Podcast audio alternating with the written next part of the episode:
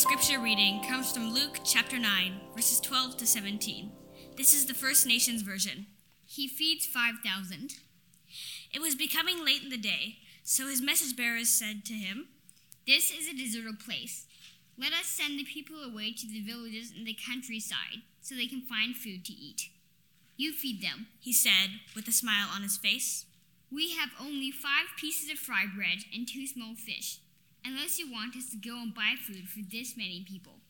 For there are about 5,000 men there, and also women and children.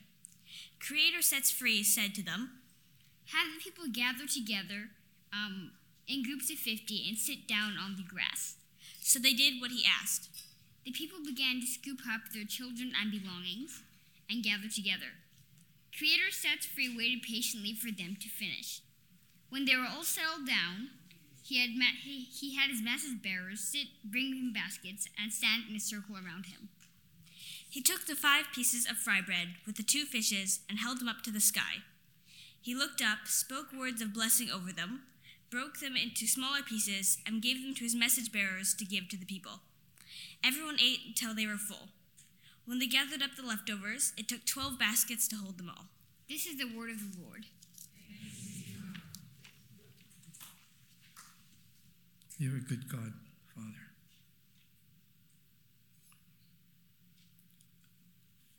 Uh, we ask that you would speak to our hearts this morning. For we, your servants, are listening. In Jesus' name, amen. We're continuing our theme on the, around the table welcome and hospitality. And in our text this morning, Luke's record for us feeding of, the feeding of 5,000. It's uh, uh, must be meaningful for those disciples those early days because this is uh, the only miracle that is recorded by all four gospels. Now, the feeding of the 5,000 comes at the heel of Jesus sending his disciples out to proclaim the kingdom of God and to heal the sick, early in chapter 9. It's shortly after their return and their report to Jesus that a crowd formed to listen to him speak. Um, and those who needed healing uh, to be healed. Have you ever noticed how um, many times repentance and healing go hand in hand? Repentance and healing go hand in hand. And uh, because we're not only sinners, but we're also sinned against. We're also people who carry with our, in, within ourselves these deep wounds that need healing. Um, and so we're thankful for the team that's gone out to Onion Lake because they're part of the healing process that our nation is so desperately in need of. Repentance. Repentance as a community of faith. Repentance as being complicit in the wounding of the First Nations of this country. That we might become uh, part of the healing process in their lives and in our lives as well. Faced with this uh, situation, the disciples, practical men as they were, asked that uh, the Lord would send them all away. they sent them all away so that they could get lodging and provision because they, they noted that they were in a desolate or isolated place. There were no McDonald's close by or Super 8 motels. They were in a place lacking of any convenience, isolated and desolate. And then Jesus asks them to do something that they knew were, was impossible. He says to them, You give them something to eat. You give them something to eat. You can almost hear him say, What? What in the world? We have five loaves, two fish, barely enough to feed ourselves. How is it possible to feed these, this crowd? But Jesus takes what they offer, this is all they have, blesses it, and it was more than enough to feed 5,000 men, it says. There were also women, I think, and children there, families there as well. The whole feeding of the 5,000 was more, I think, for the benefit of these disciples. Right? Because Jesus understood that these men in the days to come will have to face impossible odds, and at times remembering that Jesus was enough, is enough, is the only thing that will get them through. Because they knew Jesus knew that for his sake, all these men, his disciples, will face hard times. All of them will be persecuted, and with the exception of John, they will all die of martyrdom murdered for their faith. So, what do we make of, of this seemingly impossible story?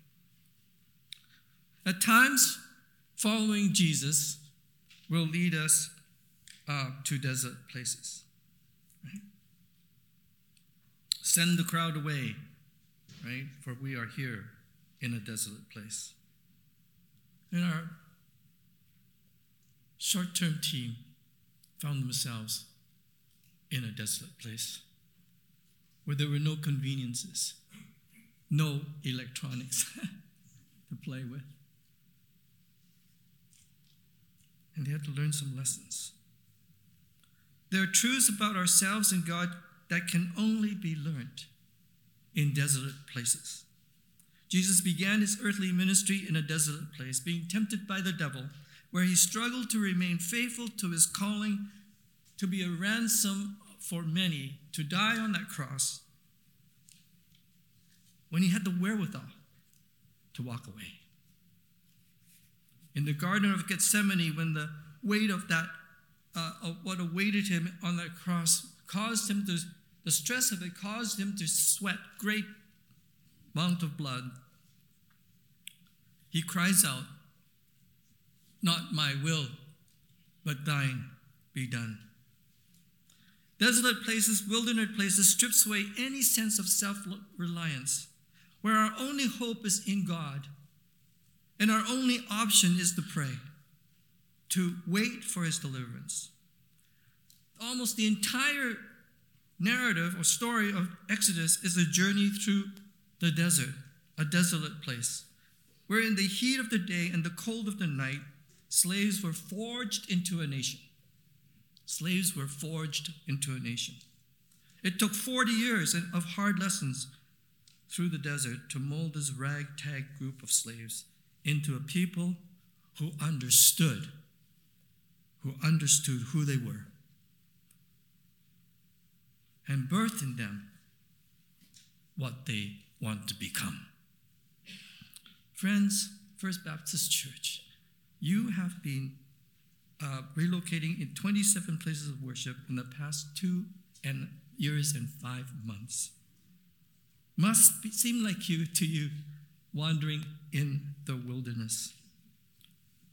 You're in good company. You're in good company. It is in times like these that important lessons are to be learned. As you push through the challenges ahead to get to where you want to be, Know that God is doing something for you and in you as you make your way home. That God is doing something for you and in you as you make your way home. Those desolate places are places of testing, not so much testing to measure up, but testing to make us more resilient for the task ahead. First Baptist Church, you have a more important mission to fulfill in your future. Um, secondly, I think faith is nurtured in desolate places. You give them something to eat. Can you imagine how crazy that must have sounded to those disciples? We only have five loaves and two fish. They didn't say it, but they must have thought it. How do you expect us to feed 5,000 men? Right? How do you expect us to accomplish this? And it's not the first time that God trains his disciples in the exercise of faith. Think of Moses in the uh, desert of Midian, a fugitive from Pharaoh, perfectly fine to remain anonymous, unnoticed, a nobody living nowhere special. God says to Moses, Moses, Moses, I want you to go set my people free. and Moses rightly answers, Well, with what? With what? I'm not equipped. I, I don't speak well. I have limited resources.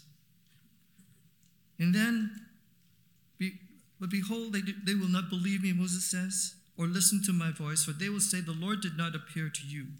And the Lord said to him, What is in your hand?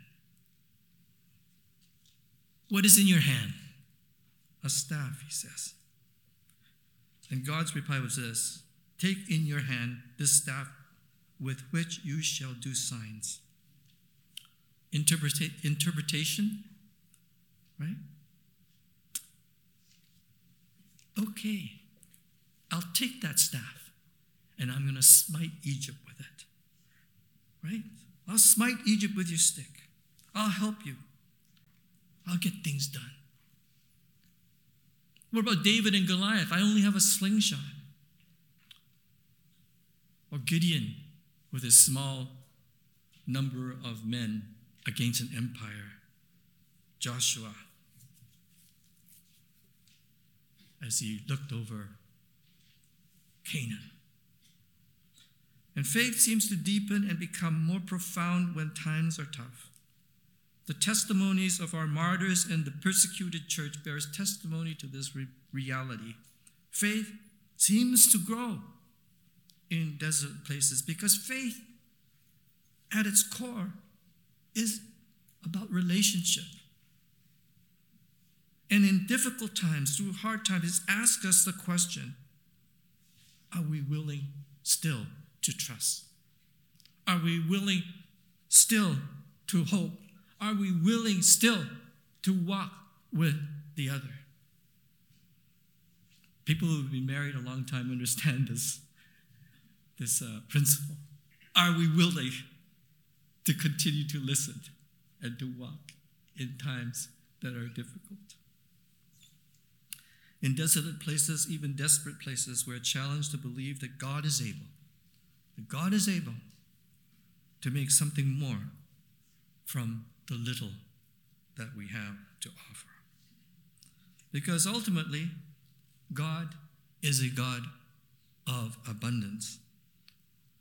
I was uh, at a coffee shop in Wuhan where many university students would come and try to improve their, um, you know, their level of English with foreigners. Now, my problem is I look like them. so my wife, my wife always gets all the students. You know, we go in the coffee shop, she sits down and boom, they all. Uh, my wife is uh, yeah, Caucasian, so everybody. She really looks like a foreigner, but I look like you know them. And so I always sit at the table, and uh, I might get two. My wife would get ten. I always complain to her. She she says, "Well, too bad for you." But I get into these incredible conversations. And that particular night, I was having a conversation with a university students who wanted to be a writer.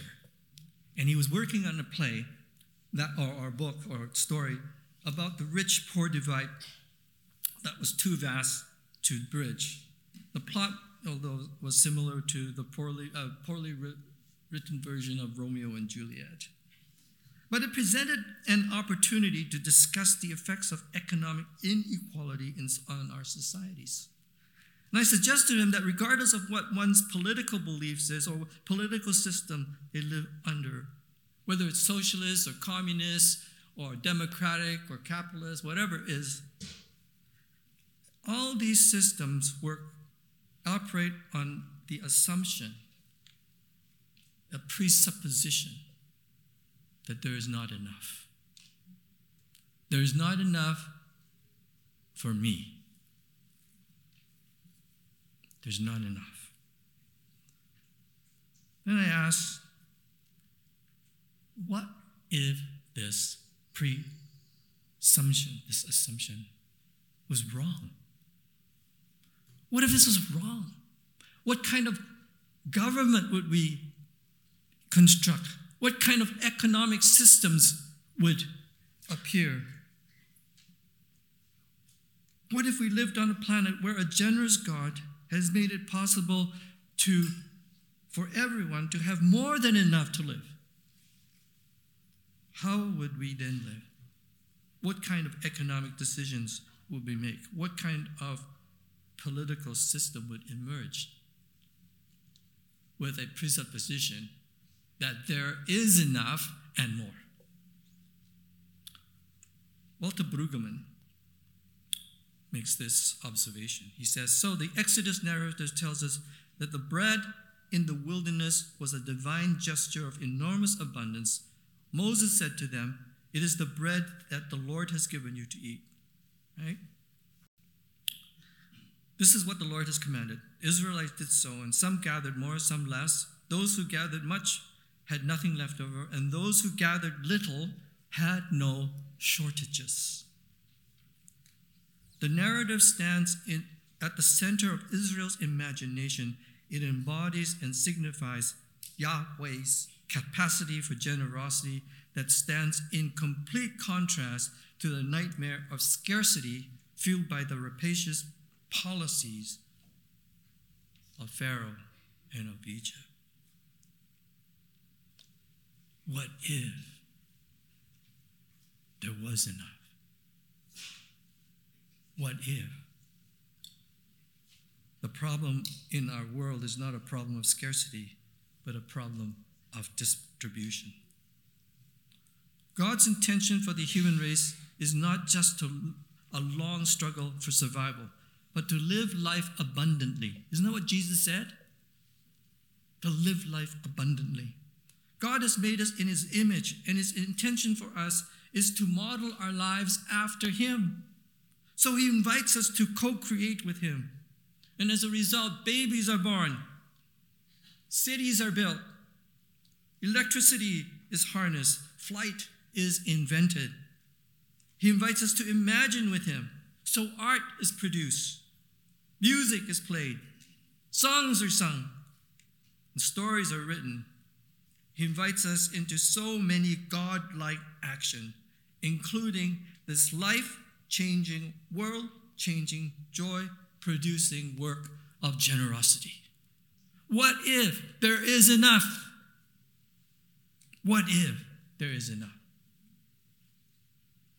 So Jesus says to his disciple, You give them something to eat. What is unsaid is this Don't worry, I've got your back. I'll take care of the rest.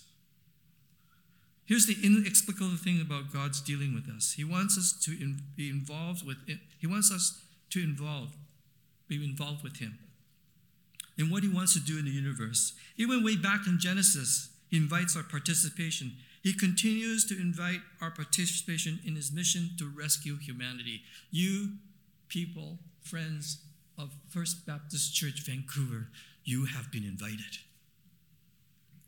You have been invited to the redemption of the human race.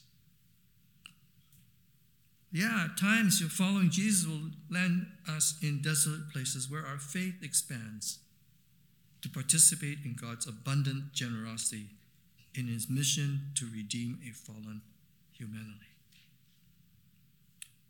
What does you give them something to eat mean for you? We live in a city where many struggle with homelessness. You give them something to eat. We live in a city where many struggle with addiction. You give them something to eat. Mental health issue. Did you know that the immigrant popula- the, the population of Vancouver, 42% are immigrants? 42%. struggling with income inequality. our indigenous sisters and brothers fighting for justice and dignity. You give them something to eat. That's your marching order. What does it mean? What does it look like for First Baptist Church, Vancouver?